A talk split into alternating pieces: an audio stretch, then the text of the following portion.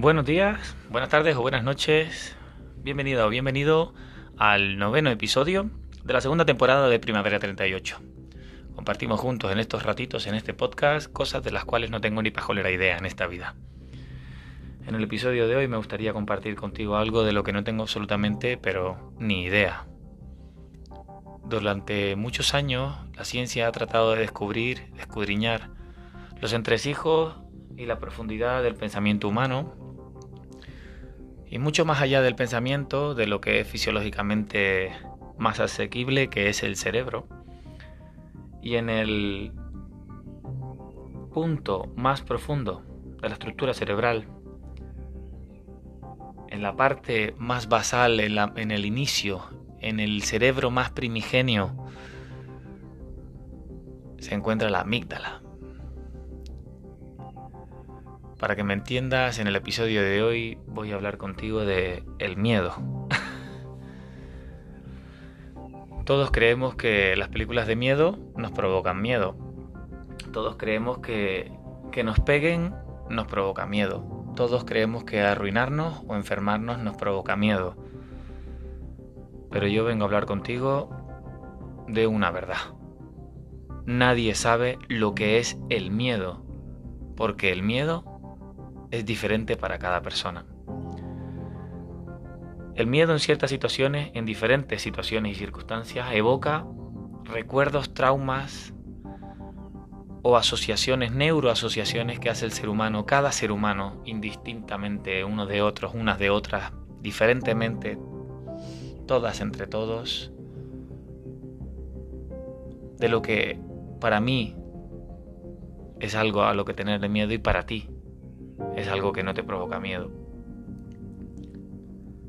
Sabemos cosas que sabemos que hay cosas que nos provocan miedo. Por ejemplo, si tienes narices, ves la película de Ring o del, del expediente Warren, uno, dos o tres, o Nunca apagues la luz, o cualquiera de estas pelis de, o la de mamá, o las pelis estas que, que yo no me sé ninguna, la maldición esta, la otra, la la, la moto, Maroto y las ves y te provoca un miedo terrible, pero ¿es, ¿es el miedo en sí mismo lo que estás sintiendo al ver esa película? ¿O es que ciertos sustos o una acumulación o una suma o un compendio de, de, música, fotografía, eh, personajes, tensión y pausas, guion y ruidos o silencios y luces?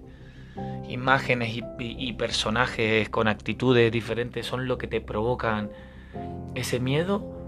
¿O es la asociación, la neuroasociación que haces tú como individua o individuo, como dice mi madre, con tus miedos, tus traumas, tus recuerdos de cuando era chiquitita o chiquitito? Yo no sé lo que es el miedo, pero sí sé las cosas a las que les tengo miedo. Durante mucho tiempo creí no tenerle miedo a la muerte, pero comprendí que precisamente no querer morir es lo que más vivo me hace sentir. Durante mucho tiempo creí tenerle miedo a que me pegaran,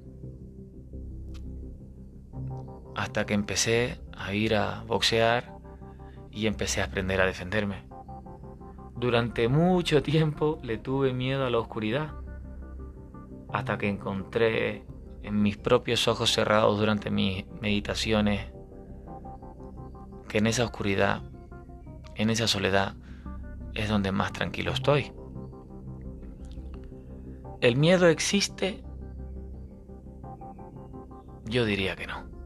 Creo que es un compendio de faltas de desarrollo, de conocimiento, de trabajo, de esfuerzo, de callo, tener un callo en el sufrimiento, porque no hay que temer el sufrimiento, hay que, hay que digerirlo, como decía Antonio Gala. Si no sabes quién es Antonio Gala es que eres muy joven.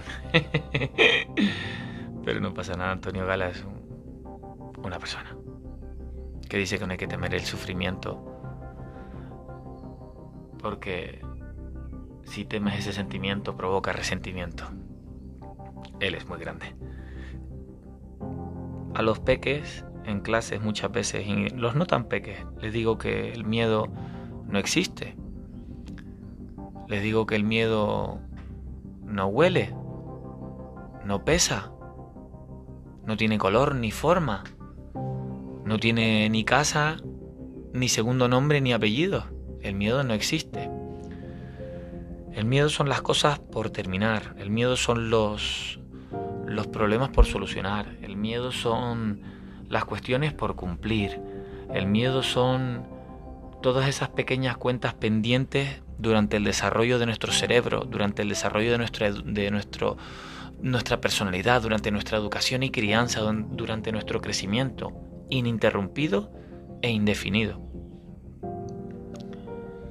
A los 10 años aproximadamente finaliza el intercambio de información entre, entre las dos partes del cerebro, entre el lóbulo derecho y el lóbulo izquierdo.